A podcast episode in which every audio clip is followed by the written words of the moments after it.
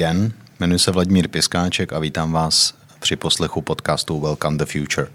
Společně s kolegyní Evou Halenákovou, která vás také zdraví. Krásný den. Uh, jsme si dnes pozvali hosta, který je z té řady zkušených a velmi vzdělaných lidí. Uh, Ti hosté, které jsem zveme, nás, nám obvykle pomáhají snad ne předvídat budoucnost, ale protože mají své zkušenosti a znalosti, tak uh, si myslíme, že tu budoucnost umí očekávat. Na dnešního hosta máme v podstatě jednu jedinou otázku a tou je, do jakého světa vyrostou naše děti. Nebo představíš hosta? Velice ráda. Tak náš dnešní host je jeden z nejznámějších českých politických geografů. Má ale hned několik titulů. Je absolventem Pedagogické fakulty Univerzity Karlovy, Filozofické fakulty Univerzity Karlovy a Fakulty sociálních věd. A já, když jsem dělala si takovou rešerši, tak uh, si říkám, že o jeho rodu lze s nadsázkou říct, že je jak z učebnic popisující rozdělení světa během studené války. A hned to vysvětlím. Jeden jeho dědeček pocházel z Ruska, ale emigroval do Československa. Druhý dědeček šel obrácenou cestou a emigroval do Spojených států. A náš host v jedné glose velice vtipně napsal následující věty. Děda státovy strany do Československa sice přišel ze správné světové strany, ale jako příslušník nevhodné bílé emigrace. Uh, a druhý děda svůj výzkumný pobyt v USA ještě před mým narozením eh, si prodloužil natrvalo. Kombinace toho, co bylo zjevné, i toho, co zůstávalo skryté, vytvořila červenou nit mého dětství v socialismu, mou bipolární poruchu. To bylo krásně řečeno. V té samé glose náš host pak popisoval, která se v roce 79 dostal eh, s maminkou do Ameriky a pak o rok později eh, do Sovětského svazu. I to možná určilo jeho profesní dráhu. Vystudovaný politolog se specializací politická geografie dnes působí jako pedagog Institutu politologických studií na Fakultě sociálních věd Univerzity Karlově a současně přednáší i na Metropolitní univerzitě tady v Praze. Sám sebe označuje za celoživotního učitele s celoživotním zájmem o Rusko a vše, co s ním souvisí. Hovoří rusky a anglicky. Před rozhovorem se nám přiznal, že je sportovcem a že v minulosti se věnoval hokejbalu. A zdůrazňoval, že mám říct, že byl prezidentem hokejbalového klubu Ghosts of Crematorium. Troštického klubu. Náš host ano. je i plodným publicistou. Nejenom, že přispívá do řady periodik, ale pravidelně vystupuje v rozhlase a v televizi a je též autorem knihy eh, Vytěsněná Evropa. Seznamte se, to je Michal Romancov. Krásný den, Michaeli. Dobrý den, já děkuji za pozvání i za to intro, které jsem si určitě nezasloužil. Já bych jenom řekl, že jsem jenom spoluautorem eh, té, té knihy. My jsme to editorovali s Petrem, eh, Petrem Hlaváčkem, Hlaváčkem, takže ano. tohle si myslím, že by mělo, mělo zaznít, takže vlastně to byla práce primárně editorská. Dobrá, každopádně vítejte, jsem moc rádi, že jste přišel. Než se pustíme eh, do rozboru i obou zemí, které zmiňovala Eva, tak jsme si vybrali nějaké dvě, tři aktuální události, kde by nás zajímal váš názor na ně. Nemůžeme začít jinak, než z mého pohledu úplně bezprecedentním únosem letadla, kdy eh, Bělorusové na rozdíl od Rusů nechali to letadlo alespoň přistát, ale eh, přeci jenom já, když jsem přemýšlel, já vlastně nepamatuju, že by se někdy něco takového stalo, minimálně, že by se o tom vědělo, asi se to stalo, ale eh, o tom nevím.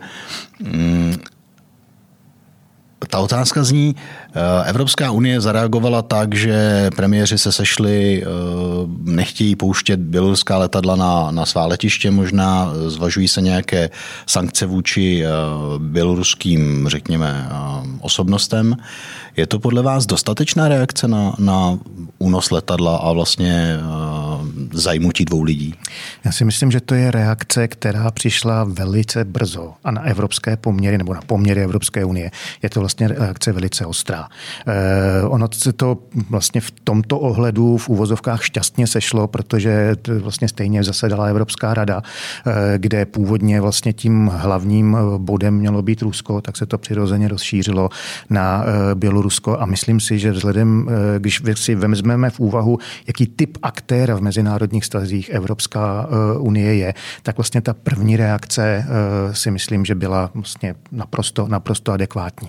Uvidíme, jak si, co bude, co bude dál, protože s největší pravděpodobností ty další kroky potom budou přijaty na úrovni těch členských zemí.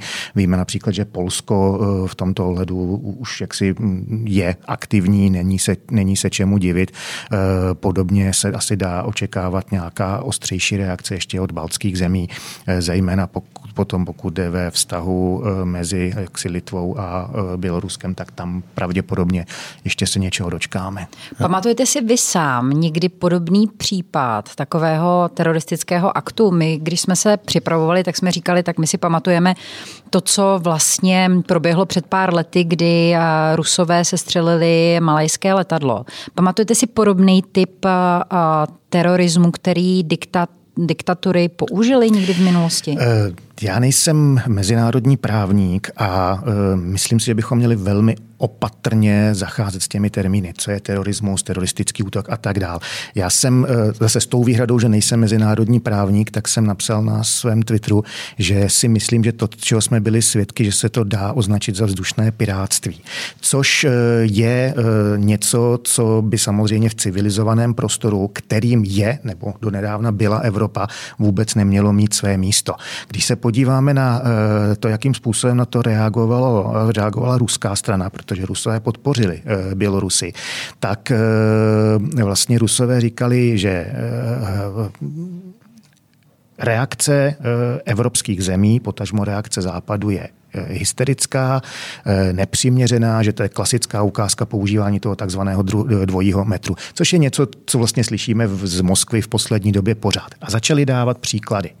Takže existují případy, kdy například američané donutili k přistání nějaká letadla, která letěla z Karibiku směrem do Spojených států, většinou protože tam bylo podezření na pašování drog nebo, nebo zbraní nebo nějakou jinou nelegální činnost. To znamená, ten precedent incident, dejme tomu, existuje, ale Dobře, stala se někde tam úplně v tom, jinde. v tom letadle, nebo v těchto z těch letadlech jako nějaký novinář, který nebyl tak, a úplně... myslím, myslím si, že to je přesně vlastně nakonec to nejdůležitější, co tam je. To znamená, eh, pokud existuje důvodné podezření, eh, že eh, na palubě buď to lodi plující v mezinárodních vodách, anebo letadla, které zase letí v tom oficiálním mezinárodním vzdušném koridoru, že tam existuje takováhle nějaká nelegální činnost, tak eh, na to mezinárodní právo pamatuje, že v tom případě je možné loď zastavit, letadlo donutit k přistání, provést prohlídku a za předpokladu, že se něco najde, no tak pak ty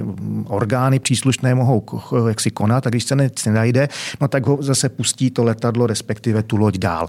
A já se domnívám, že přesně tohle je ten podstatný eh, rozdíl mezi všemi těmi ostatními záležitostmi a, a tím, čeho jsme byli svědky v případě téhleté kauzy.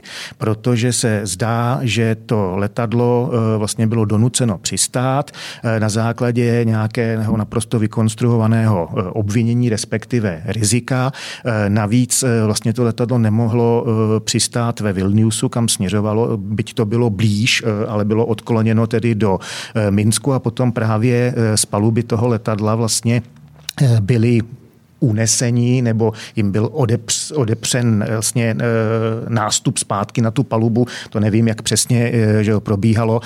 Te, byl teda unesen ten, ten běloruský novinář. Jehož jediným vlastně proviněním je, že dělal svou práci. A to si myslím, že je vlastně v celé téhleté kauze jako by pro nás, pro řekněme Evropany, nakonec to klíčové. A pravděpodobně se to také proto asi označuje za terorismus, protože hmm. uh, to je v podstatě únos člověka. Eh, tak. Uh, k tomu ještě já mám jednu otázku. Máte vy sám osobně, nebo jste zaznamenal nějakou informaci, proč se vlastně Bělorusové, respektive diktátor Lukašenko, tohleto rozhodli udělat zrovna v této době? Eh, přiznám se, že mě nenapadá eh, jaksi nic, ani jsem v tomto ohledu prostě nic nezaznamenal. To znamená, já jaksi žádnou, žádnou informaci, která no. by tohle vysvětlovala.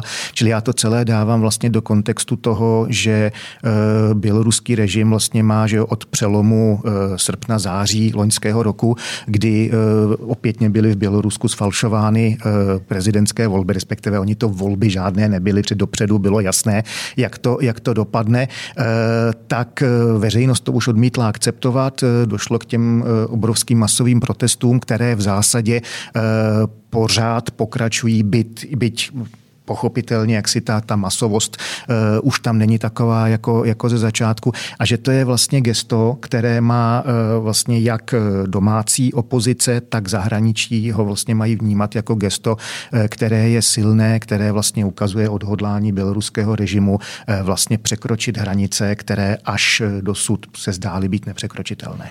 Myslíte si, že by tohleto Lukašenko udělal bez podpory minimálně tiché Ruska?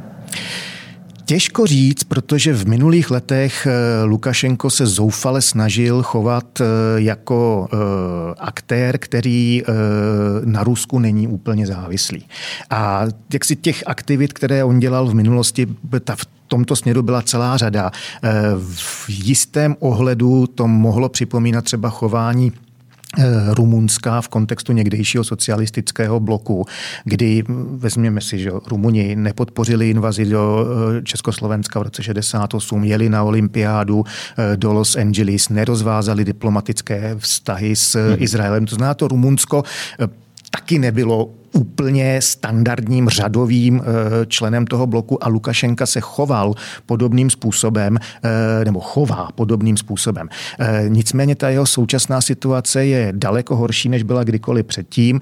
Vlastně jediný, kdo podporuje jeho režim a kdo mu poskytnul prokazatelně podporu diplomatickou, podporu fyzickou, podporu finanční, je Putin. To znamená, v tomto ohledu se jeho pozice určitě změnila, ale já s informací, které mám k dispozici, nejsem v tento hmm. okamžik schopen říct, jestli tohle bylo po nějakých konzultacích nebo ne. Jasně. Pojďme na Blízký východ, jestli můžeme. Um, situace v Izraeli, v pásmu Gazy se zdá se, doufejme, uh, zase na čas uklidňuje. Nabízí se spousta otázek, ale vlastně mě napadá taková ta úplně základní, uh, váš názor bych rád znal. Je ta situace vůbec řešitelná, respektive jaké řešení uh, řešitelná si je, ale je možné, že ty strany se nějak dohodnou a dojdou k řešení, které uh, situaci jak na těch palestinských územích, tak v Izraeli stabilizuje na delší dobu? Si myslím, že to, co je zřejmé, je, že ta situace nemá řešení vojenské, respektive silové. K tomu už se ty strany eh, si uchýlili mnohokrát. Izrael dal jednoznačně najevo, že se nenechá zlikvidovat, respektive, že pokud by do toho se zase někdo opřel naplno, tak ta cena za případnou likvidaci státu Izrael bude naprosto, naprosto strašná, čili věřme eh, tomu, že do tohohle toho se v tento okamžik nikdo, nikdo nepustí. To už si vyzkoušeli v 50., 60., 70. letech. To se, to se nepovedlo a věřme tomu, že eh, se tohohle toho nedočkáme v nějakém bezprostředním časovém horizontu. Nicméně se ukazuje, že přes všechna vojenská vítězství, kterých Izraelci eh, dosáhli a která jsou nes nesporná, tak eh, prostě to používání síly přestalo mít efekt v okamžiku, kdy eh, území, která Izrael vojensky eh, odňal svým soupeřům, tak kdy ta území vlastně byla nějakým způsobem inkorporována do izraelského státu, respektive nad nimi Izrael vykonával kontrolu. To je věc, která jaksi v mezinárodních stazích není úplně ojedinělá, že vy tedy slavíte vojenský triumf, jenomže potom, po té vítězné válce by se mělo podařit dosáhnout míru. A dosáhnout míru je nesrovnatelně těžší, nežli vyhrát válku. A to je to, eh, co se nedaří. Eh, a s největší pravděpodobností eh, ten problém momentálně jaksi primárně tkví v tom, jak v jakém politickém patu je izraelská politická elita a v ještě horší situaci jsou ty politické elity na straně na straně palestinců. A dokud se nepodaří odblokovat eh, tuhle tu záležitost, tak eh, vlastně ta vůle po politickém eh, řešení, respektive schopnost dosáhnout politického řešení, tady jaksi bude velice slabá a Obávám se, že tohle je jeden z těch eh, konfliktů, kde je jasné, že to řešení je pouze politické, ale to, že je něco jasné, ještě neznamená, že ta cesta prostě je prošlápnutá, že je schůdná. To znamená, že teď je možná na řadě umění diplomacie v prvé řadě. A mě zajímá ještě jedna věc, protože vládě položil otázku, jestli opravdu jakoby je tam nějaké řešení. Já jsem před pár dny četla komentář Farida Zakáry, který v podstatě říká, že jedinou nadějí, ale momentálně velmi vzdálenou, je v podstatě to, že Izrael poskytne palestincům nebo dá jim, dá jim nějaký vlastní stát. Souhlasíte s tím? Já si myslím, že to řešení v podobě dvou států eh, je eh, srozumitelné primárně proto, že eh, nakonec pořád žijeme ve světě, který je rozdělen na prostě suverénní teritoriální státy ten nejmenší suverénní stát, který máme, eh, Vatikán, nebo chcete-li svatý stolec, tak víme, že papež nemá eh, Vatikán proto, aby mu někdo nevládnul, ale papež má Vatikán proto, aby nebyl ovládán. To je taková krásná eh, politicko-geografická definice vlastně, k čemu potřebuje papež něco tak malinkého, jako je Vatikán, že jo? žádná celá 44 čtverečních kilometrů, ale to dělá z papeže vlastně aktéra v mezinárodních vztazích, který který formálně je roven třeba prezidentovi Spojených států nebo něco takového. V okamžiku, kdy palestinci budou mít e, něco takového, tak bez ohledu na to, jak to bude malé nebo velké, kde přesně to bude ležet, tak se z nich stává ten standardní aktér a s tím standardním aktérem můžete nastavit standardní diplomatické, hospodářské a tak dále vztahy.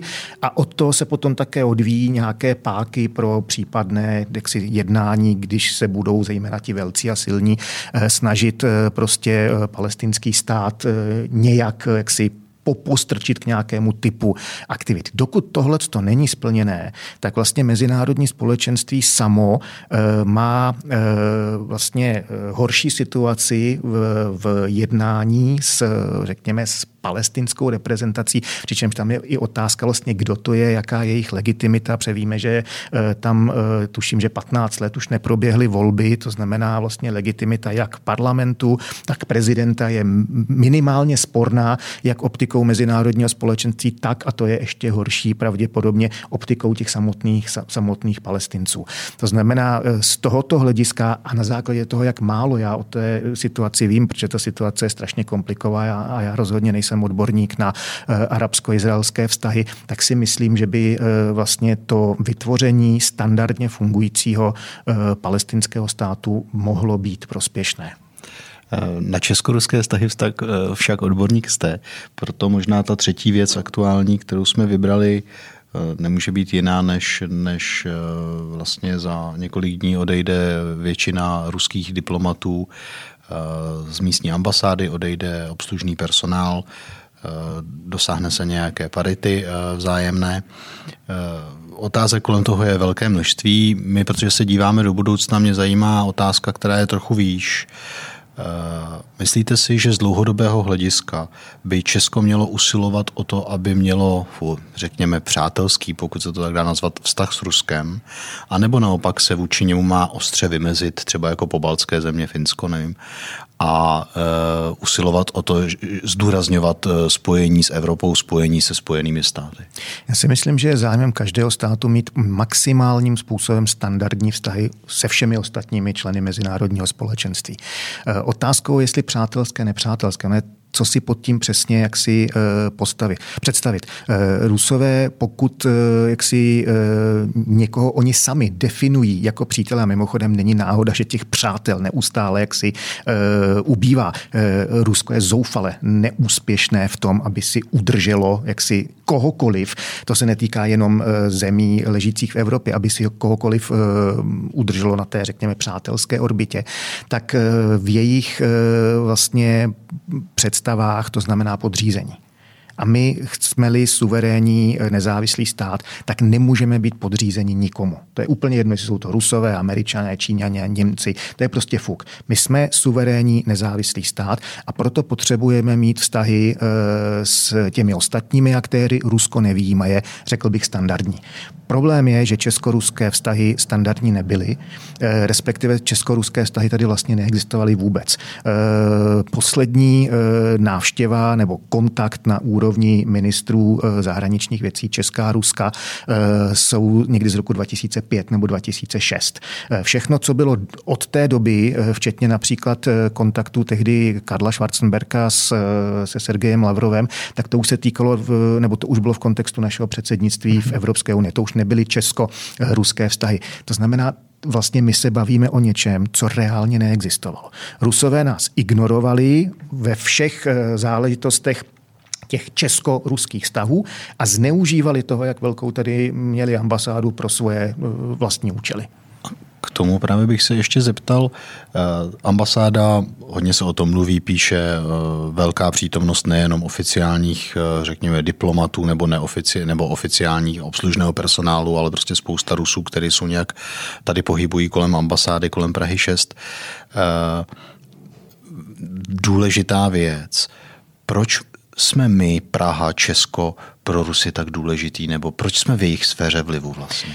Uh, upřímně řečeno, já si myslím, že tohle to je uh, něco, co jsme si zavinili sami. Uh, a to uh, má určitý, uh, určitý historický a určitý, řekněme, politický kontext. V českém prostředí od 19. století velmi pozitivně eh, rezonovalo Rusko. I když drtivá většina Čechů vůbec neměla tušení, jak to funguje. Všichni, kdo v Rusku byli, eh, když se vrátili zpátky, že jo, nejznámější je Karel Havlíček Borovský, tak prostě říkali, ne, tohle prostě jako, to není ono. Nicméně eh, v tom dobovém kontextu byl jako daleko větší problém vnímán útlak eh, z Vídně nebo později z Berlína. To znamená, Petrohrad, respektive Moskva se jevily být eh, jako tím správným řešením. Eh, ku podivu, navzdory tomu, co se stalo v roce 68, pokud to někdo nepochopil ještě předtím, pořád tenhle ten sentiment tady zůstává a já samozřejmě nevím, jak moc intenzivně rezonují všechny ty panslovanistické jaksi bláboli jinde. Trošičku vidím, jak to rezonuje rezonuje na Slovensku, tak prostě Česko a Slovensko ještě pořád má ve veřejném prostoru eh, poměrně eh, velké množství lidí, kteří jsou ochotni tuhle tu obrozeneckou jaksi notu, eh, notu hrát. Včetně například komunistické strany, což bez ohledu na to, co si o ní myslíme, tak prostě to je síla, která tady leta byla v parlamentu a zatím pořád v parlamentu je a na neštěstí má nebo měla donedávna poměrně silnou pozici vůči, vůči Babišově, vůči Babišově vládě.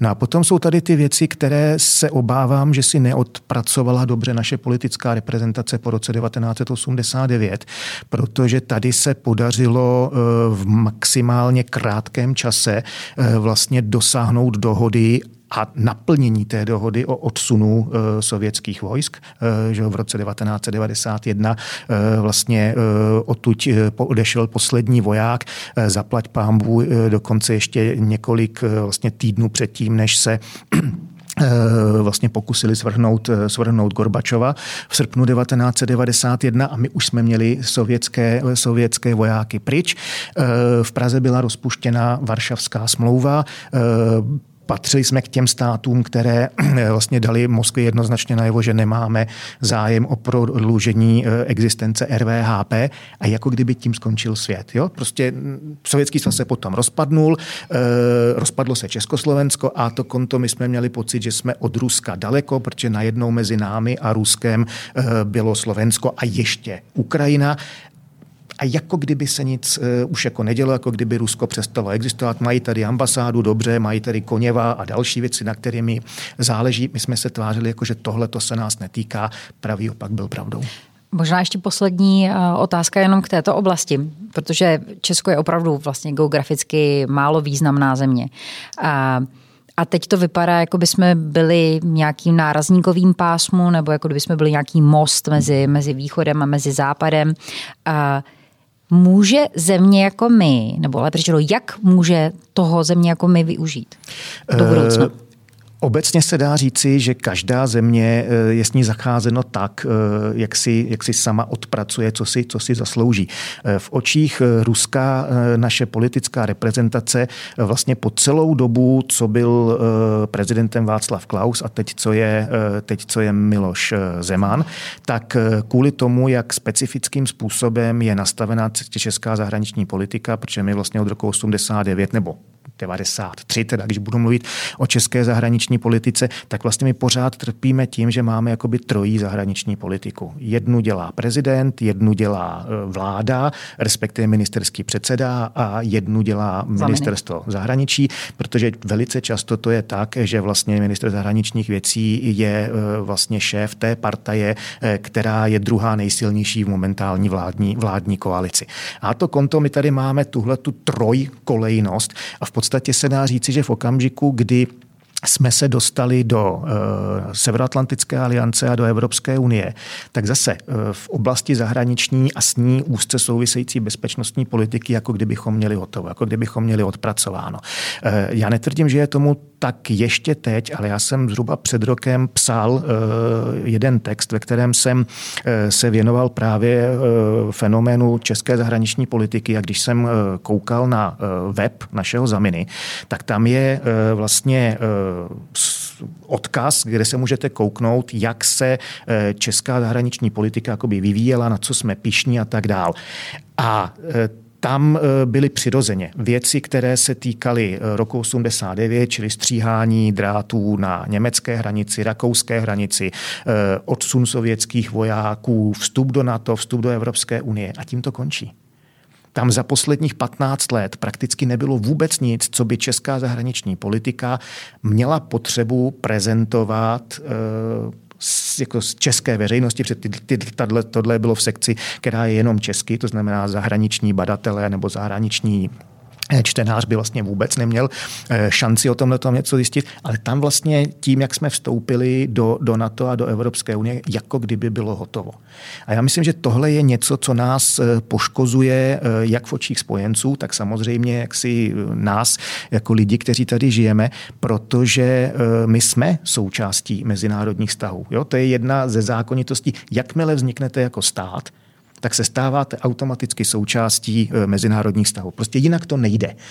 E, to je něco takového, jako prostě když se narodíte, jste člověkem. Jo, za to sice můžou vaši rodiče, ale jakmile jste na světě, tak to, co se děje, tak to se vás týká. Vy si nemůžete jako říkat, ne, já jsem tady jako někde, někde mimo. Jste součástí státy, nemůžou opustit prostor, ve kterém existují. My nemůžeme napnout plachty a, a, a odplout někam, eh, kde bychom měli potřebu, jak si třeba být, nebo kde bychom měli potřebu, kde bychom mě, mohli mít představu, že se nám tam bude lépe dařit. My žijeme tady se sousedy, které máme v situaci, která je kolem nás a my buď to budeme spolu aktivně utvářet, a pak poneseme samozřejmě odpovědnost za to, co se děje, a nebo se budeme tvářit, že se nás to nic, eh, jako že se nás to netýká. A já mám obavu, že právě velikost ruské ambasády, způsob, kterými s námi eh, rusové eh, zacházeli a tak dál, že to je přesně výsledek toho, jak naše politická reprezentace a zejména oba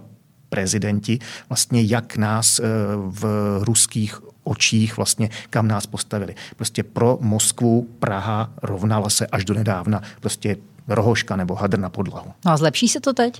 Uh, určitě. Uh, určitě, respektive takhle, jestli se to zlepší, to nevím, ale určitě, jak si došlo k, ke zlomu. Uh, zase, aby se to zlepšilo, tak se to bude muset uh, politická reprezentace, uvidíme, kdo ji bude jak si tvořit, hmm. tak uh, si to bude muset odpracovat, ale to, co se stalo, uh, Rusové s tím nepočítali, Rusové byli zaskočeni, eh, Rusové se cítí být uraženi, eh, prostě my jsme se jich, my jsme se jich dotkli, je to jen tak nepustí, oni jak si dávají najevo, že tyhle ty věci si pamatují dlouho, ale paradoxně nám to získá částečně zpátky jaksi nějaký, nějaký respekt. My jsme přestali být tou rohoškou, respektive tím hadrem na podlahu. Možná úplně poslední věc k aktuálním věcem, než se dostaneme k tématům, která se týkají víc budoucnosti. Eh, my jsme zmiňovali tady tři aktuální témata, to znamená, bavili jsme se krátce o Bělorusku, o eh, Blízkém východě, zmiňovali jsme Rusko z pohledu nebo s ohledem na, na aktuality, které poslední týdny přinášejí. Eh, ale Michal, kdyby vy z pohledu politického geografa jste se měl podívat na současný svět a říct nám, jestli náhodou tam ještě není nějaká událost, která médiím nebo nám obecně uniká a kterou vy z pohledu geopolitiky považujete v současné chvíli za opravdu velice důležitou a vážnou? Já bych řekl, že my jsme, a ono to pravděpodobně do určité míry platí úplně pro všechny, ale když je někdo aktér velikosti České republiky, tak tam to může být fatální. My jsme prostě zahledněni sami do sebe. Eh, to znamená jako my Češi, že jo, zlatý čeští, český ručičky a, a, a tak dále. My se vždycky jako nějak, nějak jako eh, se v tou situací prostě, prostě vypořádáme, když tak to nějak očůráme a tak dále. Ono to prostě nefunguje. Eh, například to, na co už leta upozorňuje celá řada lidí, kteří se pohybují v oblasti českého průmyslu. Říkají, my jsme otevřená ekonomika. Protože jsme otevřená ekonomika a jsme vysoce exportní ekonomika, tak my potřebujeme věnovat pozornost tomu, co se ve světě kolem nás děje. Jsou tady ty eh, debaty o tom, jestli euro ano nebo ne, že a teď eh, prostě ekonomové, politici, bankéři, k tomu každý prostě řekne eh, něco, něco svého a vlastně jakoby tady člověk pořád neví, co se, co se bude dít. My jsme se zavázali, že to euro přijmeme a teďka právě spousta lidí, třeba těch exportérů, říkají, ano, my tratíme, když se to za rok vyhodnotí, prostě miliardy na to, že neustále musíme, musíme prostě převádět, převádět měnu a tak dál.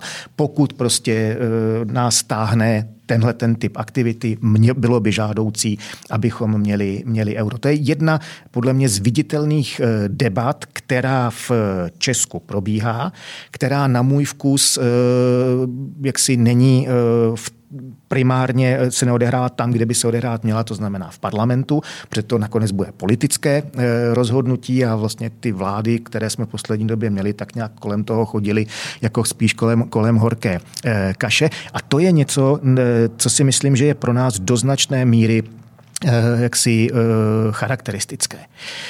A podobných témat je celá řada. A z pohledu toho, že my jsme malý evropský nebo středoevropský, evropský stát, jsme součástí západu, nebo aspoň zatím to vypadá, že je tady převažující konsenzus ve společnosti i u těch relevantních politických stran, že chceme být součástí západu, tak možná naší směrem do budoucnosti naší strukturální slabinou je, že eh, pozice západu ve světě není taková, jaká byla před 30, případně déle lety. Eh, jeden z mých oblíbených autorů, který pokud vím, zatím nebyl přeložen do češtiny žádná z jeho knih, je eh, vlastně eh, politolog indického původu, který leta působil v Británii, později ve Spojených státech a dneska působí v Singapuru. On se jmenuje Parag Khana. A jeho pohled na svět je strašně zajímavý v tom, že on je dneska v Singapuru. A když si představíte, kde je Singapur, tak my si můžeme vlastně představit Singapur jako by vrchol trojuhelníků. Eh, jedno to rameno, jakoby, jedno to rameno jakoby běží eh, směrem na Blízký východ a to druhé rameno potom běží až do Japonska. Jo? A Singapur je, Singapur je uprostřed. A eh, Parag Khana v rozhovoru s mým kolegou, kamarádem Romanem Chlupatým, který provozuje eh, platformu Alter Eco, kde se primárně eh, diskutují ekonomická témata, tak eh, on v tom rozhovoru říkal, víte, já se každý den ráno probouzím tady v Singapuru, kolem mě se probouzí, on tuším prohlásil 5 miliard dalších Aziatů, ponechme stranou, jestli to je zrovna 5 miliard nebo není, to je celkem jedno. A garantuju vám, že jestli nás něco nezajímá, tak co to je to, co si o světě myslíte vy v Evropě ještě jako možná vnímáme, co si o světě myslí v Americe, ale už ani to pro nás není priorita. A myslím si, že tenhle ten výrok, eh, a teď ponechme stranou, nakolik ten výrok je v úvozovkách politický a nakolik odráží realitu, ale to je něco, čemu bychom se sakra měli věnovat pozornost. A tomu určitě dneska budeme, protože se dostáváme z minulosti do budoucna, dostáváme se do světa, z naší malé kotliny.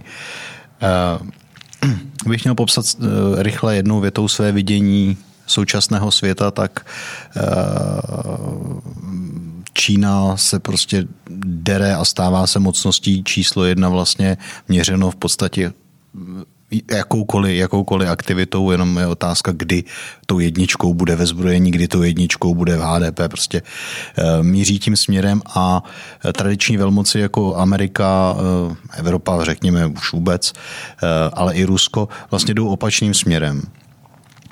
Co nás čeká z tohohle pohledu? No, to Proč je, se to děje? To je otázka, na kterou já bych strašně rád zněl. Proč se to děje? Proč se to ale, děje? Ale eh, jako budu, budu, jenom, budu jenom spekulovat. A eh, než začnu, tak bych chtěl eh, zdůraznit jednu věc. Všechno to, co budu říkat, se bude odvíjet od něčeho, co mám pocit, že pro zodpovídání takovýchhle otázek má smysl. A to je konkrétně to, že bez ohledu na to, co se děje právě v Česku nebo v takovýchhle malých zemích, vždycky ty velké záležitosti eh, budou ovlivňovat eh, velmoci. To znamená, velmocenská optika je podle mého názoru nejužitečnější řekněme, analytický přístup k tomu, chceme-li se pokusit odhadnout, kam se svět eh, bude bude eh, jaksi ubírat. A právě pokud jde o velmoci, tak eh, ten termín velmoc byl poprvé použit v roce 1815, když končily napoleonské války. A tenkrát se termín velmoci, velmoc týkal jenom pěti evropských zemí. Británie, Francie, Rakouska, Pruska, Ruska. A později byl ten termín rozšiřován. Osmanská říše byla přizvaná do rodiny velmocí Itálie, Německo, když došlo k jejich sjednocení, čili Prusko přestalo být, stalo se Německo, přišla tam Itálie a před první světovou válkou ještě Spojené státy a Japonsko. A první světová válka to byl ještě konflikt, kde ty nejsilnější velmoci byly v Evropě. A vlastně od první světové války vidíme, jak Evropa postupně mocensky, ekonomicky, eh, pokud jde o její lidský potenciál, jde dolů a rostou ti neevropští aktéři. Bylo to velice dobře vidět na Spojených státech. Po druhé světové válce jsme měli v systému velmocí pět, to jsou ty vítězné mocnosti eh, druhé světové války. Tenkrát se tam Čína dostala v úvozovkách jako černý pasažér. Eh, a dneska vidíme, že Čína je tam, kde je a dneska nikdo nepochybuje o tom, že Čína eh, tou velkou mocí je. Otázkou, jestli se někdy stane supervelmocí. E, takže to je jedna, jedna poznámka. Druhá poznámka, vy jste říkal e, zcela správně Spojené státy jakoby ustupují. Když se na to podíváme eh, právě touhletou optikou kvantifikační, tak zjistíme, že Spojené státy ustupují eh, nepřetržitě od konce druhé světové války. Válka způsobila to, že Spojené státy získaly disproporčně obrovský eh, vliv. Když si uvědomíme, kde druhá světová válka probíhala, Evropa byla zničená, Ázie byla postižená, ten průmyslový, lidský, hospodářský potenciál, který měly Spojené státy, najednou generoval pravděpodobně až 50 eh, průmyslového výkonu světa. Což by se bez války nestalo, eh, a taky v okamžiku, kdy se Evropa začala hospodářsky dotavovat, tak Spojené státy začaly postupně jít dolů. Navzdory tomu, že jdou dolů teda 75 let plus minus, tak si ještě pořád eh, ale udržují obrovskou převahu vojenskou. Pořád se jedná o nejsilnější ekonomiku, byť tím teda Číňané eh, jak si dýchají na záda. Pořád mají Spojené státy obrovský inovativní potenciál, což si myslím, že směrem do 21. století bude čím dál tím eh, důležitější. Je to eh, třetí nejlidnadější země na světě. To všechno jsou vlastně atributy, které musíme brát vážně. V téhle souvislosti, a zase to je něco, čemu my nevěnujeme pozornost, protože ten náš pohled je evropský nebo západní, západní, eh, je to, že jestliže došlo eh, nebo dochází ve světě k těmhle těm změnám, tak vůbec největší eh, velmocenskou změnou od roku 1989 není ani tak proměna toho potenciálu na ose Spojené státy Čína, ale na ose Rusko-Čína. Rusko, respektive Sovětský svaz, to byla globální dvojka. Eh, Sovětský svaz se rozpadnul a když se na to kouknete eh, optikou zase právě hospodářských čísel, tak v roce 1900, nebo optikou potenciálu, takhle to řeknu spíš, tak v roce 1989 byl Sovětský svaz eh, vojensky stejně silný jako Spojené státy. Samozřejmě nevíme, jaká tam byla kvalita, ale ty kvantitativní hmm. ukazatele byly naprosto nesporné. Eh, byla to eh, zase optikou oficiálních statistik, o nich víme bezpečně, že byly sfalšované. Čili zase čert ví, jaká byla realita, ale mnoho ekonomů vlastně říkala, že Sovětský svaz to je druhá největší ekonomika na světě. Eh, byl to druhý nejlidnatější stát na světě, pardon, třetí nejlidnatější stát na světě, samozřejmě Čína, Indie byly jinde, ale Spojené státy měly v tu dobu nějakých 240 milionů obyvatel, Sovětský svaz skoro 280 mm-hmm. milionů obyvatel a tak dál.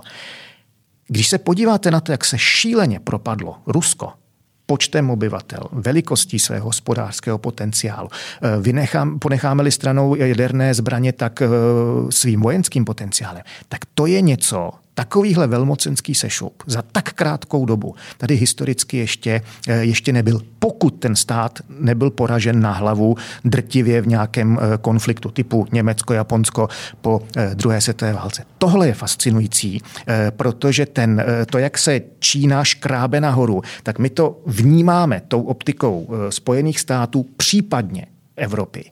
Ale jakoby ponecháváme stranou to Rusko. A to je podle mého názoru vlastně z toho strategického hlediska velký, velký problém. My se tady bavíme vlastně, eh, Vláďa zmínil eh, USA, Čína, jakožto velmoci současnosti. Eh, znamená to, že i do budoucna ten svět bude takhle bipolárně uspořádán, anebo vy tam vidíte ještě nějaké další velmoci, které se vlastně drápou, drápou nahoru? Určitě je to Indie. Indie eh, je eh, v tento okamžik tou druhou nejlidnatější eh, zemí na světě. Někdy v letech 2030 až 50 se stane globální, globální jedničkou. Ten obrovský počet obyvatel představuje na jednu stranu zátěž, na druhou stranu, ale je to také ten prostě potenciál zase inovativní a tak dále, tak podobně. Když se podíváte na Indii, Indie je největší světový producent softwaru software to je prostě budoucnost. Eh, jestliže Čína eh, vlastně zaplavila celý svět svými výrobky. Ty výrobky ale musíte z něčeho vyrobit, eh, někde je uskladnit, přepravit je, že jo, distribuovat k zákazníkům, to znamená, potřebujete nebo to je jeden z důvodů, proč že Čína dělá uh, Belt and Road uh, Initiative a tak dál, tak uh, Indie tohleto všechno vlastně dělá prostřednictvím toho, že vám něco pošle do vašeho počítače, do vašeho uh, mobilního telefonu a tak dál. Indové mají nesmírně ambiciozní uh, vesmírný program. Uh, ono zase optikou toho, že my sledujeme, že něco Rusové vystřelej z Baikonuru nebo Američani z Cape Canaveral, to není až tak úplně vidět, ale e, indický vesmírný program to je fascinující, e, fascinující věc. E, na druhou stranu má eh, Indie celou řadu obrovských nedostatků. Eh, žádná jiná velmoc nemá eh, dosud tak velké množství lidí negramotných, tak velké množství lidí zaměstnaných ve velice primitivním zemědělském sektoru. Indie ve srovnání s Čínou má zatím strašně chabou infrastrukturu dopravní. Teď vidíme, jak špatně je hmm. na tom Indie v souvislosti s covidem. Čili jako ta země má v něčem hliněné nohy, ale v něčem má jako naopak ty končetiny, kdybych měl použít teda tuhle tu paralelu, jako opravdu super hify. A teď je otázka, jakým způsobem to dokáží eh, jak si balancovat, co z těch eh, výhod a nevýhod jak si dokáží, dokáží jak si přetavit v něco pozitivního nebo naopak pod náporem čeho se začnou hroutit. To jsou zase velké neznámé. Já nejsem odborník na Indii, takže určitě existuje ještě celá řada dalších relevantních hmm. věcí, které by bylo eh, možné do té eh, debaty vnést, ale to byste si se museli pozvat někoho, jak si kdo Indii rozumí. A kromě Indie? Eh, jsem Evropan, já jsem přesvědčen, že Evropská unie. Vážně? Proč? Myslím si, že jo, protože ještě pořád nás je hodně. Jo, když se na to podíváte globálně, tak máme miliardu 400 milionů Číňanů, Mimochodem, Čína půjde teda demograficky dolů, nejde jenom o úbytek těch čísel, eh, bude otázka, eh, jak eh, komunistický režim který, jak se zdá, začíná být stále víc e, vlastně konzervativní, e, tak jak se vypořádá s demografickou změnou, protože politika jednoho dítěte, evidentně to byla jako slepá, slepá ulička. E, a já pochybuji, že by tohle to dokázali manažovat, to, co je čeká teď lépe, než svého času řešili, řešili právě otázku e, populačního, e, populačního růstu.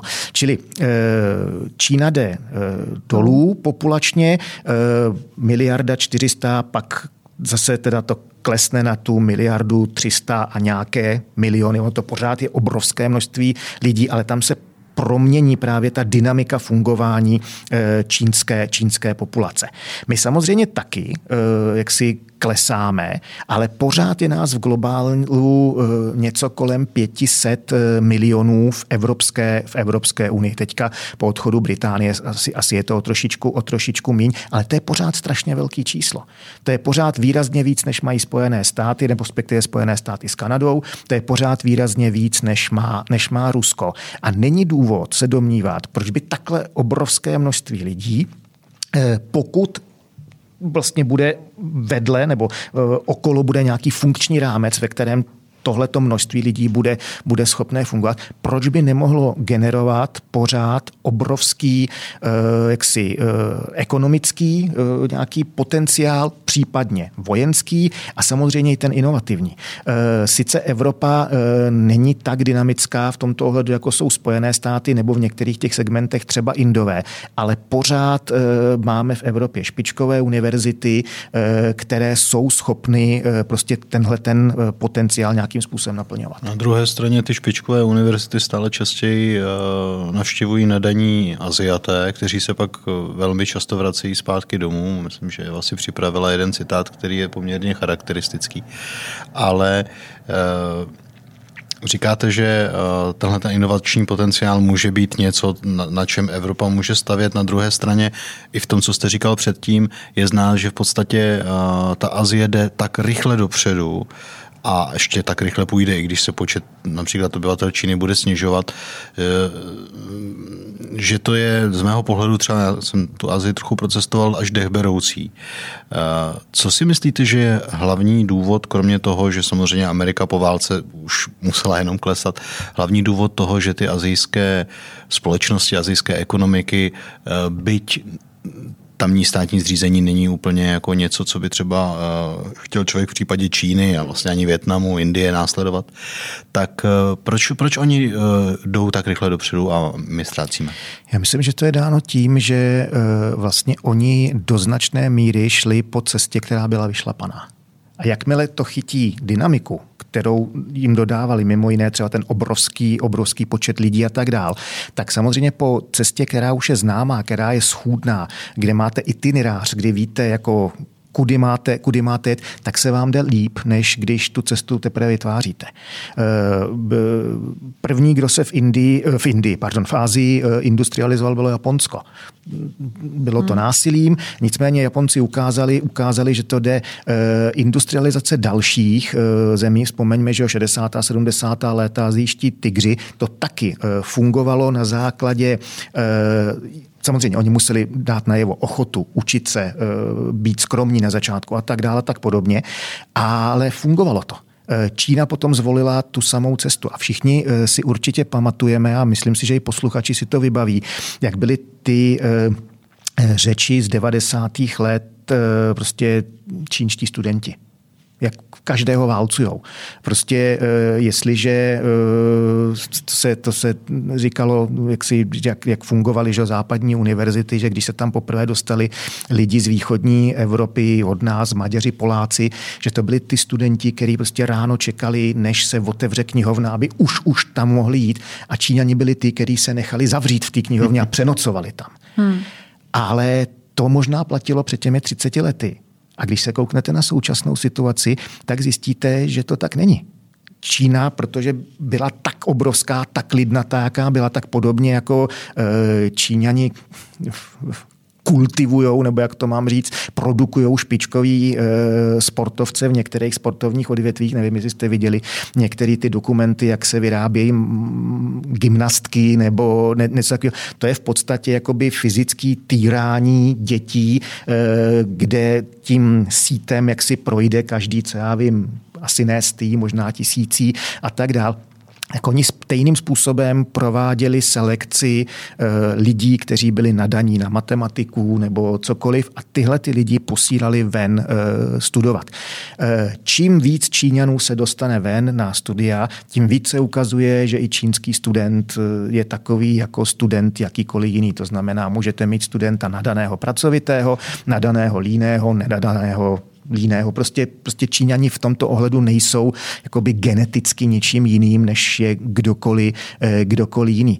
A e, myslím si, že vlastně oni e, začnou zpomalovat, protože to prostě jinak, jinak není možné. Otázkou je, jak se čínská společnost právě začne vyrovnávat se všemi těmi náklady, které si průměrný Číňan pravděpodobně vůbec neuvědomuje, ale které vlastně jsou zatím spektakulárním hospodářským růstem.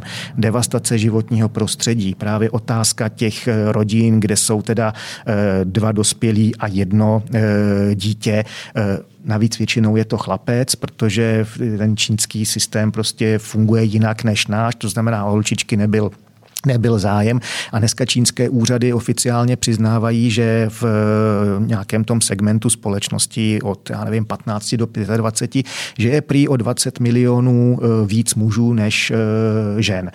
Možná, že ta disproporce je ještě výrazně větší, protože nevládní organizace říkají, že ta disproporce je výrazně větší. A teď si jenom položme otázku, co udělá 20 plus milionů sexuálně frustrovaných mužů se státem jako je Čínská lidová republika. Eh, já neříkám, že budeme svědky únosu Sabinek, nebo jak to řešili svého času Římané, ale s největší pravděpodobností to směrem dovnitř té společnosti bude generovat eh, velké problémy. Eh, film Avatar, eh, který se zase posluchači jistě, jistě vybaví, prý byl na řadě míst v Číně stažen z promítání, protože údajně vlastně místní obyvatelé v tom viděli alegorii toho, jak se k ním chovají jejich vlastní úřady, když jim zabírají půdu, protože hmm. se tam něco, něco má budovat. Či vlastně ta Čína je plná problémů a já e, nevěřím tomu, že by azijský komunista byl schopen e, řešit problémy lépe než komunista e, jaksi evropský. A víme, že všechny komunistické režimy v Evropě mimo jiné dojily na to, že ty režimy nebyly schopny včas identifikovat a komunikovat problémy, které ty společnosti trápily.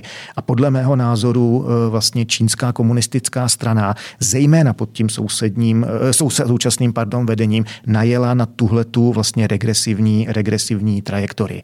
Teď šli 30 let obrovským způsobem nahoru a já si myslím, že teď budeme svědky eh, stagnace. A uvidíme vlastně, kam až to, kam až to dojde. Eh, v zásadě, jak dlouho se bude Xi Jinping schopen udržet u moci. A co je podle vás cílem čínské expanze? No, to bych taky rád věděl. Eh, Číňané, že dlouhou dobu tvrdili, že nemají jiný cíl než eh, mírový vzestup, eh, že vlastně nikoho, nikoho neohrožují, že Čína chce s každým jenom jaksi spolupracovat a, a když ta spolupráce bude jaksi z jejich hlediska jaksi dobrá, tak mu dá do zoologické zahrady pandu, tak vidíme, že tenhle model už se evidentně vyčerpal a dneska mu zase s výjimkou těch, kteří jsou s nimi, ať už kvůli kvůli biznisu nebo kvůli eh, vlastně tomu, že sdílí eh, tu šílenou ideologii na jedné lodi, tak už tomu dneska nikdo nevěří. Eh, vidíme, že čím dál tím víc zemí se začíná propadat do těch dluhových pastí, které hmm. vlastně Číňané, Číňané nastražili. Už máme takový případ viditelný v Evropě, že Černá hora najednou zjistila Číňani jim tam stavěli, jim tam stavěli dálnici a najednou se ukázalo, že Černá hora nemá na to, aby splácela celá Černá hora teďka žádá Evropskou unii, jako pomožte nám, protože pokud... Jinak se staneme čínskou... Jinak se staneme vlastně jaksi... Čínským departmentem. Přesně, přesně uh. tak. Takže ono to naráží eh, na tyhle, ty, eh, na tyhle ty problémy a to tu Černou horu máme za dveřmi. Otázkou je, kolik z nás si toho všimlo, jakou pozornost tomu budeme věnovat a je velmi nepravděpodobné, že by se Číňani v Černé hoře, protože to je v Evropě, chovali stejně, jako se budou chovat někde třeba v Africe.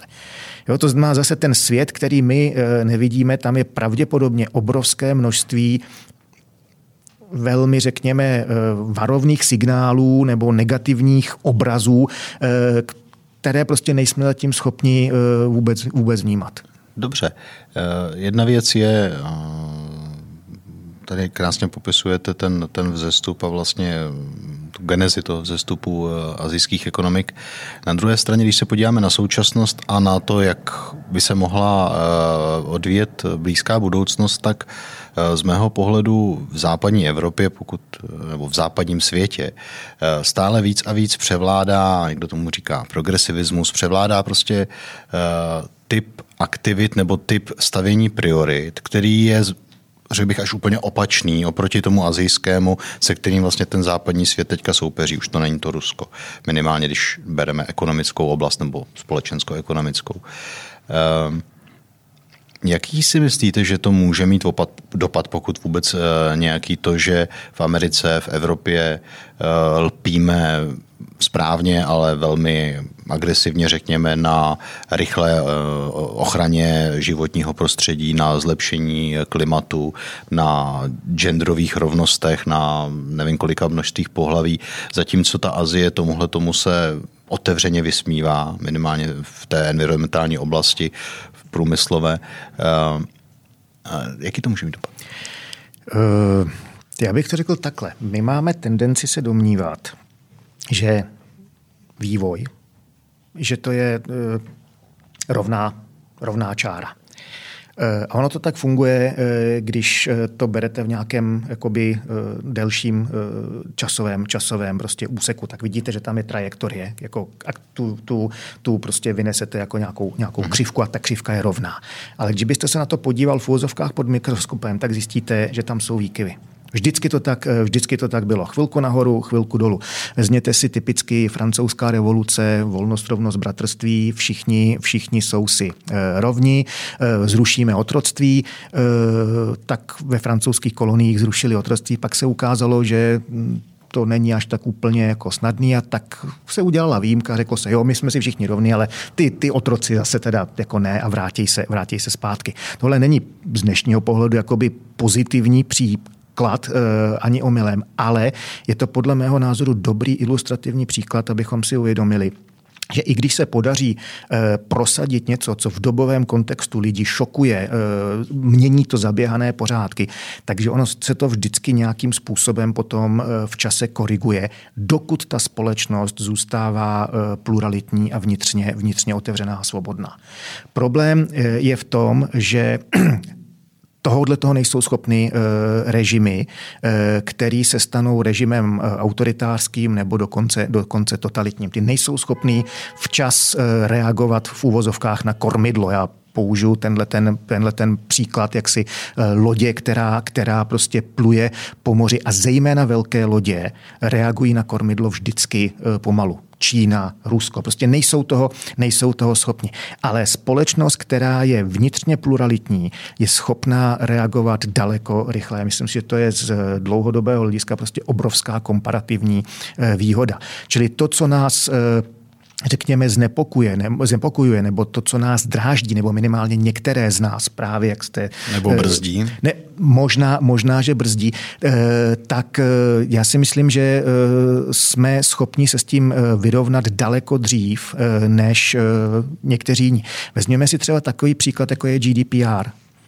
Eh, otázka ochrany osobních údajů. A teďka každý, kdo podniká, my třeba ve škole, že jo, máme s tím letím obrovský problém, protože třeba organizace přijímacích zkoušek kvůli GDPR, to je neuvěřitelně komplikovaná, zbyrokratizovaná, pomalá procedura, protože prostě najednou se objevilo něco, s čím možná neumíme úplně přesně zacházet a tak dále. Ale právě třeba už citovaný Parakhana eh, říkal, podívejte se na fenomén eh, GDPR a z azijské perspektivy spousta lidí, kteří jsou v úvozovkách v naší pozici. To znamená lidé, kteří se třeba živí tím, že mm, publikujeme v médiích, nebo podniká někdo z nás, nebo eh, učí, učí na, na, na, na, na vysoké škole a, a to konto má svobodné názory a ty názory chce prostě zastávat, hájit, korigovat a tak dále. Tak Parakhana říká, no, e, z azijského pohledu určitá část azijských společností se začíná uvědomovat, že e, Evropská unie, to je, on to použil termín GDPR realm, že realm je termín jako e, panství v tom teritoriálním slova, slova, slova smyslu.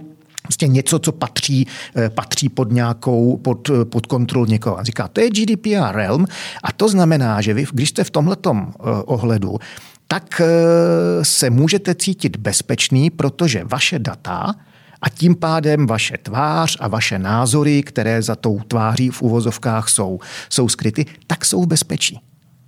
Ale v okamžiku, kdy jste v Číně a všude jsou kamery, které neustále vyhodnocují, kdo jste a oni přišli s tou, s tou šíleností, že vám budou dávat ty body za hmm. dobré nebo, nebo e, špatné chování, tak se najednou stane, že e, vás vyhodí z práce e, nebo dokonce, že vám ani neumožní koupit si lístek na vlak nebo na autobus e, mimo provincii nebo nějakou oblast té provincii, kde, kde bydlíte. A najednou je otázka, jestli eh, GDPR eh, za, s odstupem několika málo let nebude něco podobného, jako jsme měli v Evropě společnosti, které třeba zažili nevolnictví, ale zrušili ho a začaly se potom vyvíjet daleko dynamičtějším způsobem, nežli společnosti, které zavedly no, nevolnictví a nechali si ho Nechali si ho až do hluboko do 19. století, typicky Rusko a já nevím Francie. Protože v tom digitálním světě možná může nastat e, nějaká v úvozovkách podoba teda digitálního nevolnictví. A v tenhle okamžik se asi nedá vůbec e, odhadnout, co to s tou kterou společností e, udělá. No ale není to právě o tom, že, že jsou vy říkáte, že prostě potom um, vyspělé země, které jsou schopné pružně reagovat, se ně, čeho, co je brzdí, rychle zbavují, na rozdíl od uh, diktatury, si tomu dobře, tak, dobře rozumím. Ale není to zbytečný? Není jako lepší se těm problémům vůbec nevěnovat, protože jsou tak podružní, že v podstatě jako eh. nikoho úplně nezajímají, že, že třeba zatímco, a teď to zase budeme brát jako třeba na, na problematiku, já nevím, tisíců pohlaví, která opravdu je silná, tato problematika třeba ve Spojených státech, ale v Číně si nedovedu představit, že tohle je něco, co by bylo opravdu jakoby klíčové téma. Jenomže já třeba nedokážu, eh, já nežiju ve Spojených státech. Hmm. Eh, Spojené státy samozřejmě vnímám, protože prostě nelze se, tomu, nelze se tomu vyhnout, ale přiznám se vám upřímně, já nevím, jak moc uh, tahle uh, problematika ve Spojených státech reálně uh, rezonuje. Že to tam je, že to je přitažlivé pro média. Že se a pro to, sociální sítě. A pro sociální hmm. sítě a tak dál. To určitě jako je pravda, to se dá jakoby změřit. Ale eh, jak to rezonuje v té společnosti, nevím. Eh, zase já se pokusím tuhle tu věc eh, jakoby kontextualizovat mojí optikou. Spojené státy mají na jednu stranu ten nejúžasnější vědecký, inovativní potenciál a tak dál. Ale když společnost National Geographic, kterou jistě i spousta posluchačů eh, zná, protože ten časopis vychází, že už dneska i u nás, tak když eh, dělali vlastně průzkum ve Spojených státech, kolik Američanů je schopné najít Spojené státy americké na slepé mapě světa. A to Spojené státy jsou poměrně velkou zemí, tak byli naprosto zděšení, protože jak si ta čísla byla úplně, úplně tristní. Takže na jednu stranu máte Spojené státy jako tu zemi, která zatím ještě pořád stojí eh, na těch čelních světových pozicích eh, v inovacích, ve vědě, ve výzkumu a zároveň tam žije obrovské množství lidí, kteří svou vlastní zemi nejsou schopní eh, najít na politické mapě světa. A to jsou, řekněme, dva extrémy, ale mezi těmi extrémy vlastně ta společnost nějakým způsobem funguje, tam se vytváří nebo nakonec to vygeneruje, nebo zatím to vygenerovalo ten společenský konsenzus a oni se zatím pořád byli schopni posunout, posouvat dál. Proč by tomu v ten v kontextu třeba tohohle toho tématu mělo být, mělo být jinak. Dobře.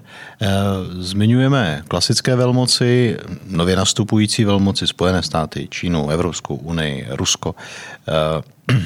Jakou roli v téhleté velmocenské politice, v té bitvě o tu supervelmoc, a v, co jste říkal na začátku, a vlastně i o to, co nakonec budeme my dělat, jak nakonec my v Česku budeme žít, protože se nás to velmi týká, i když to tak nevypadá na první pohled. Jakou roli v téhleté bitvě hraje nová supervelmoc a to jsou sociální sítě nebo digitální svět, můžeme-li to tak nazvat? No. Hraje-li nějakou? Těžko říct, protože eh, sociální sítě evidentně jaksi mají bezprostřední odraz eh, v politice. Eh, určitě na sociální sítě, na dění na sociálních sítích velice citlivě na ně reagují trhy. Na některé záležitosti, prostě co se, co se, co se dějí. Ale já se přiznám, já tuhle záležitost jakoby mm, neřeším, takže mm, jediné, co mě napadá, jestli by se to dalo použít jako, jako analogie, když se zavedl telegraf, který eh, v 19. století najednou umožnil předávat zprávy v úvozovkách v reálném čase z jednoho konce světa na druhý, tak to určitě taky v těch společnostech prostě vyvolalo, vyvolalo prostě zmatek. Ne, nebylo to tady. Víme, že jsou popsané záležitosti, že se zdržovaly zprávy, e, protože se třeba čekalo na to, než proběhne nějaký obchod nebo e, něco, něco, něco podobného a postupně se s tím ta společnost prostě vypořádala a telegraf přestal lidi lidi, děsit. Eh, to samé se potom stalo možná s televizním vysíláním a tak dále. Tak já bych zatím eh, ze své si pozice vnímal sociální sítě jako něco něco podobného. Bavíme se o regulaci e, sociálních e, sítí. Zase s největší pravděpodobností to budou Spojené státy, které budou asi udávat e, trend. Je otázkou, jak se vlastně odrazí na politické debatě v USA to, že vlastně Donald Trump že byl zabanován na řadě těch sociálních sítí. Já bych očekával, že tam dojde k nějakým soudním sporům a pokud se to dostane až jaksi k nejvyššímu soudu, tak eh, že tam bude třeba vynesen nějaký precedentní eh, rozsudek, ale na to si musíme počkat. A Michali, když já to vezmu trošku, navážu na ty sociální sítě.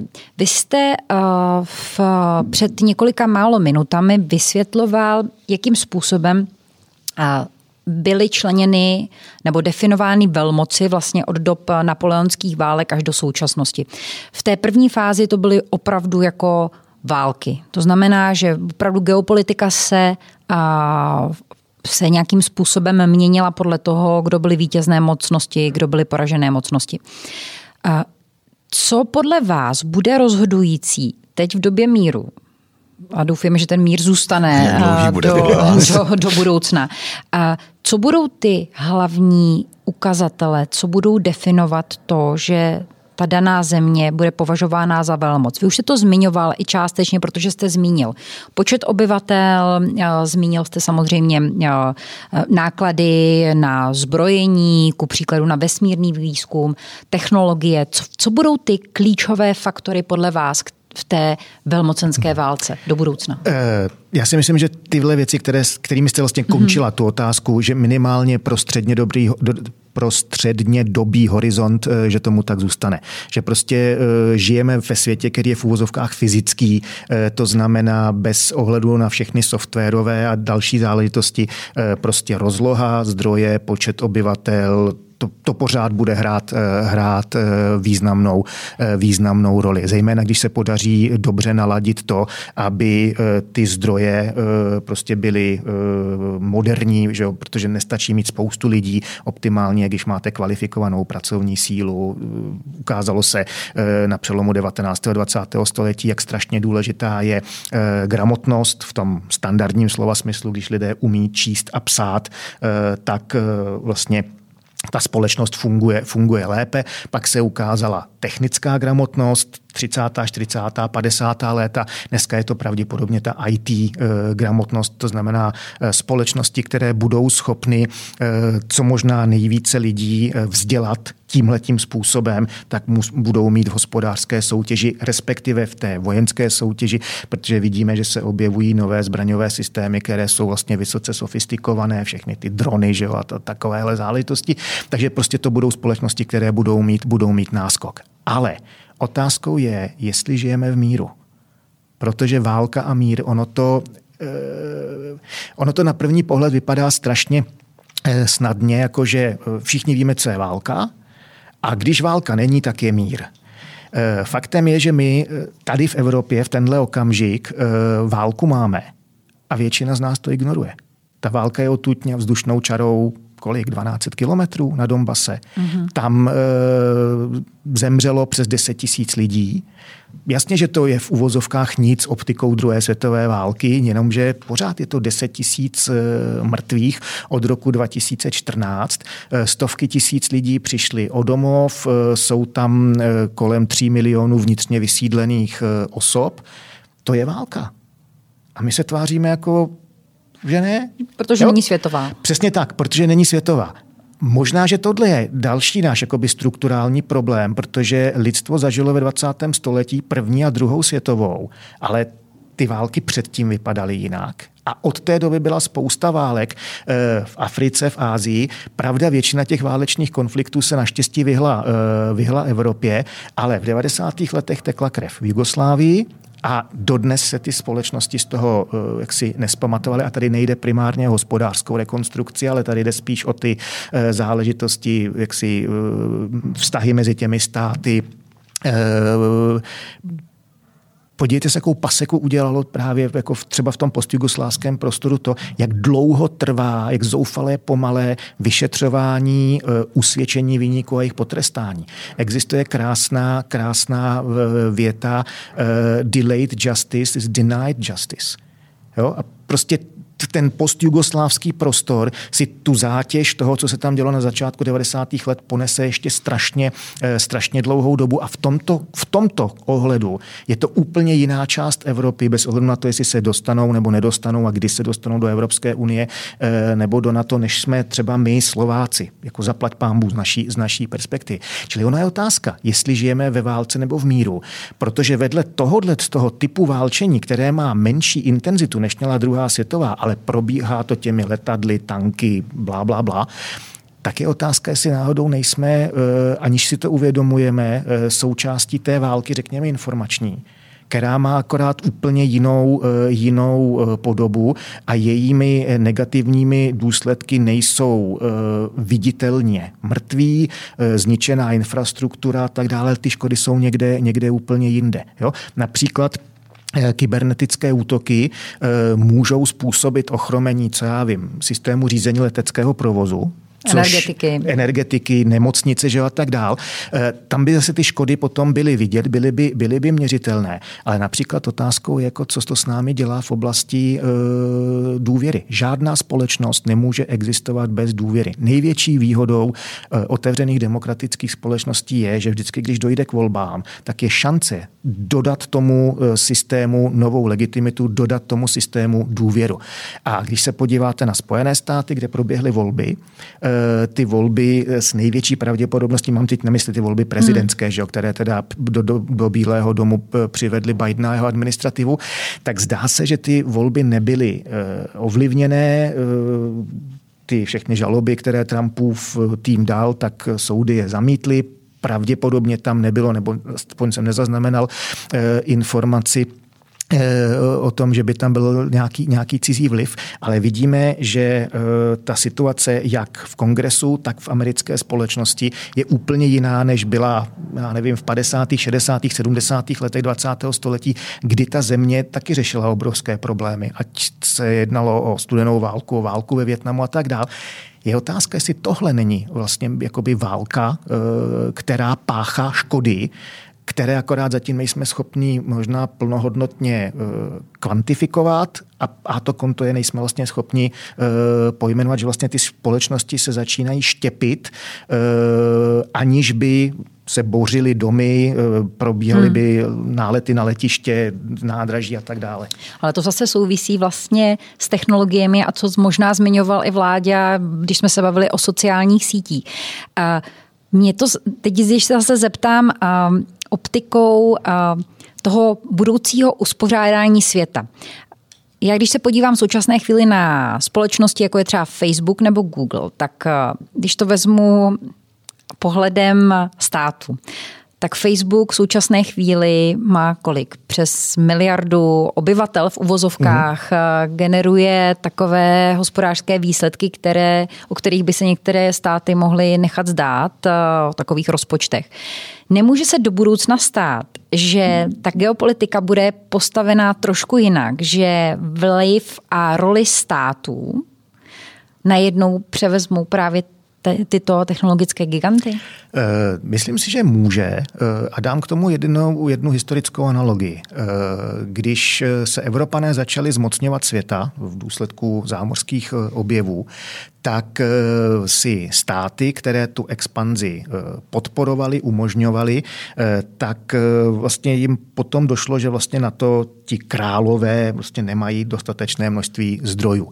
A tak to přenechali soukromníkům a ty soukromníky zdaňovali. Ve Španělsku pětina pro krále. Všechno, co konkistadoři prostě získali nebo naloupili, to je jednak to budeme označovat. Eh, v Americe, co se dostalo do Španělska, pětina šla panovníkovi, čtyři pětiny tak s tím si dělali oni, co chtěli.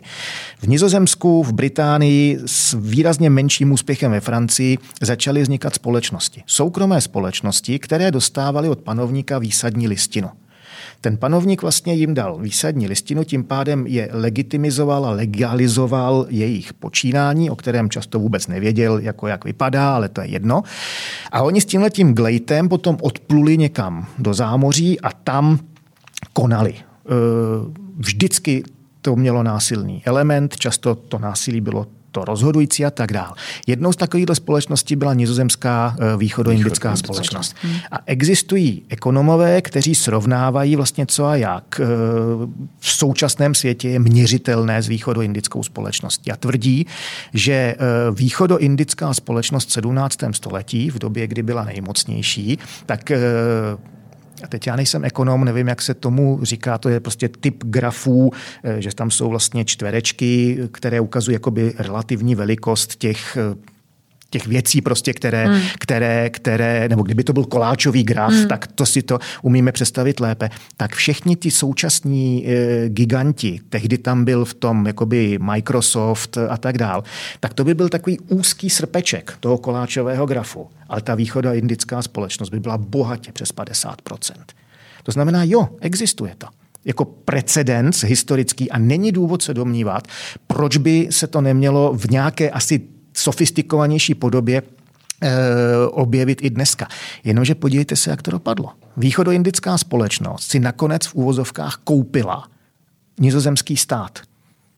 A v okamžiku, kdy ty obchodníci jak si si koupili politický vliv, respektive kdy se z těch obchodníků stali ty politici, tak najednou museli nést odpovědnost. Uh, už to nebylo jenom otázka zisku a ztrát, ale najednou tam byla otázka politické odpovědnosti.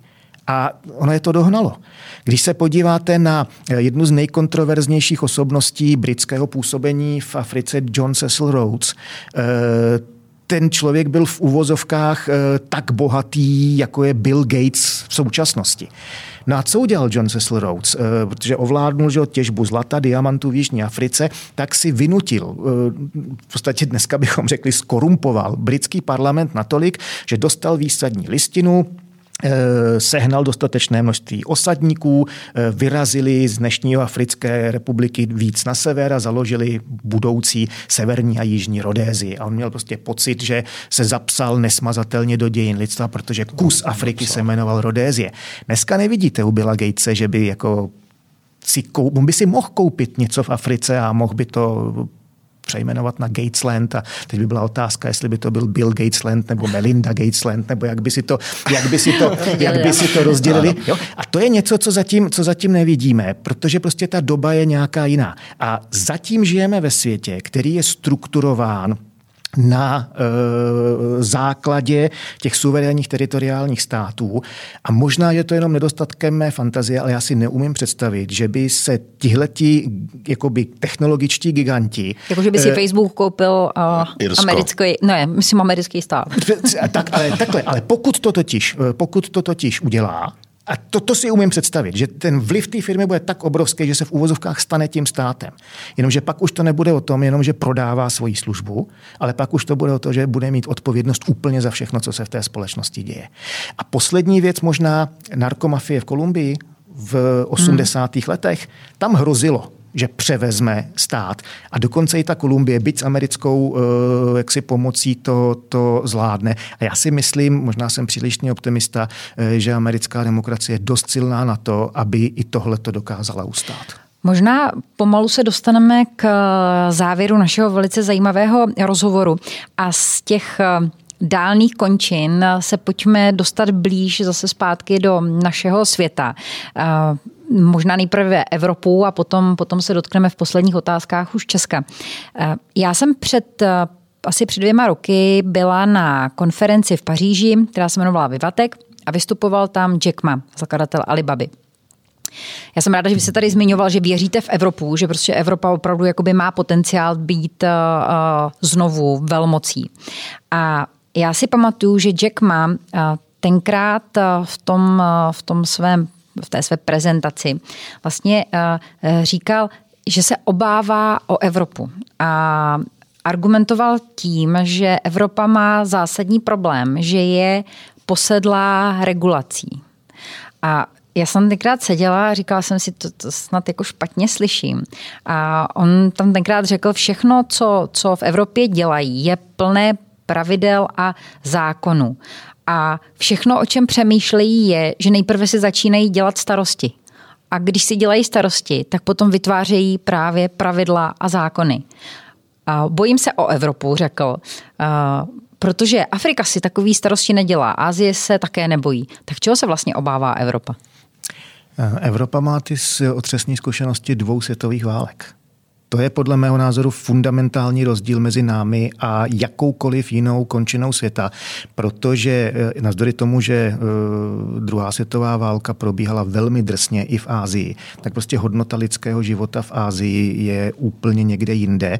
To má nějaké historické dimenze a vlastně tou nejpostiženější zemí v Ázii v kontextu druhé světové války eh, byla Čína a tam eh, vlastně poté přišla komunistická hrůzovláda, která vlastně ten počet eh, mrtvých ještě výrazným způsobem, výrazným způsobem eh, navýšila. V Evropě ten, kdo si nedělá starosti, když na věc přijde, je Rusko. A podívejte se, jakým způsobem Rusko dneska vypadá.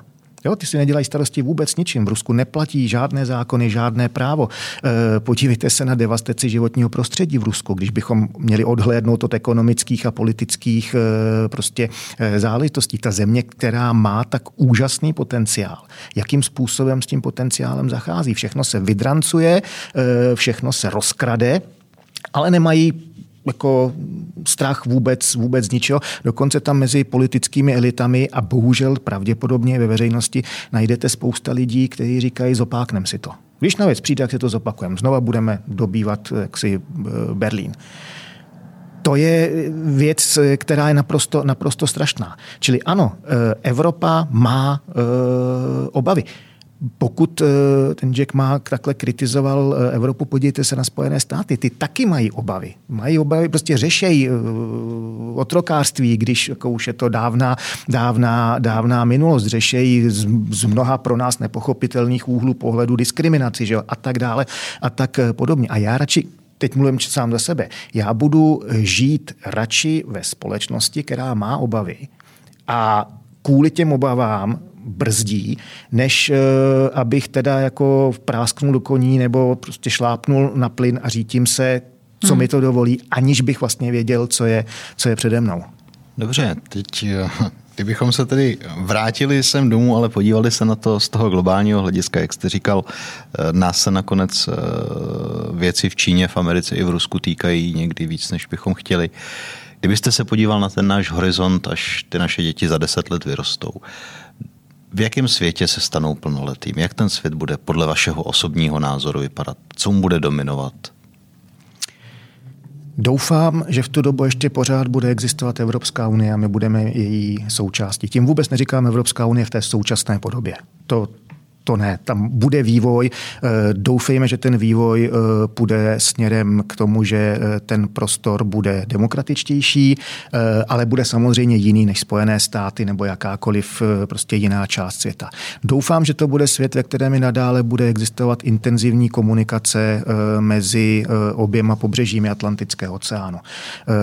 Když jsem tady mluvil o tom potenciálu, tak my, Evropané, Kanaďané a Američani, to dá dohromady téměř miliardu lidí a to v tom eh, světě pořád bude zase obrovská lidská, ekonomická a tak dále eh, váha.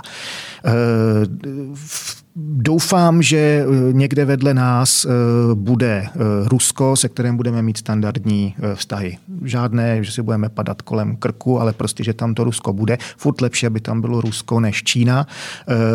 Takže, že tam nějak bude a že ty, že ty vztahy s ním budou naladěné nějakým standardním způsobem. Myslím si, že a zase to je něco, co každý zná eh, ze svého, ze svého bydliště, když máte souseda, se kterým si sice nerozumíte, ale je to soused, se kterým, když ho potkáte na chodbě, tak si řeknete eh, dobrý den a tím se minete a tím to končí. Tak to je docela jako akceptovatelný způsob způsob života. Eh, doufám, že to bude svět, ve kterém na opačném břehu Středozemního moře eh, se začne dít něco, co konečně umožní drtivé většině lidí, kteří tam žijí, aby se starali primárně sami o sebe a ne o nás. Eh, budou si budovat svoji vlastní existenci, využijí potenciálu, který mají. Ty společnosti budou schopné generovat dostatečné množství atraktivních pracovních míst pro lidi, kteří tam, eh, kteří tam mají a tím pádem nám se bude eh, líp žít a pokud eh, to bude v našich silách, tak jim v tomhle třeba budeme, budeme asistovat. To znamená, že se třeba za těch deset let splní, ale jiným způsobem idea, která byla v Evropě vlastně mm, deklarovaná jako cíl našeho usilování, eh, když eh, skončilo minulé a začalo tohleto století. To znamená, že Evropská unie kolem sebe bude mít zvětšený kruh přátel. Já bych vynechal ty přátele, ať ať to přátelé nejsou, ale ať máme dobré sousedy. Myslím si, že to je daleko méně ambiciozní, ale lépe realizovatelný eh, cíl. Že to bude svět, ve kterém bude eh, velká Indie a velká Čína, eh, které si budou řešit své problémy, budou na sebe cenit zuby, což vím, že to zní cynicky, ale z našeho úhlu pohledu je v podstatě dobře, protože jestliže ti velcí na sebe cení zuby, tak tohle je ta největší vzdálenost, která od nás, od nás může může být. Jo, já vím, že to nezní, že to nezní, že to nezní hezky, ale prostě ať tomu Zní to tak, pragmaticky. tak eh, a jako já nechci žít v ideálním světě, eh, já chci žít ve světě, který bude eh, pro mě pro moje děti, pro naše vnoučata a tak dále, který bude dobrým místem k životu. Děkujeme, myslím, že skvělý optimistický závěr. Moc děkujeme za návštěvu, Michaeli. Já děkuji za pozvání. Naschledanou. Naschledanou.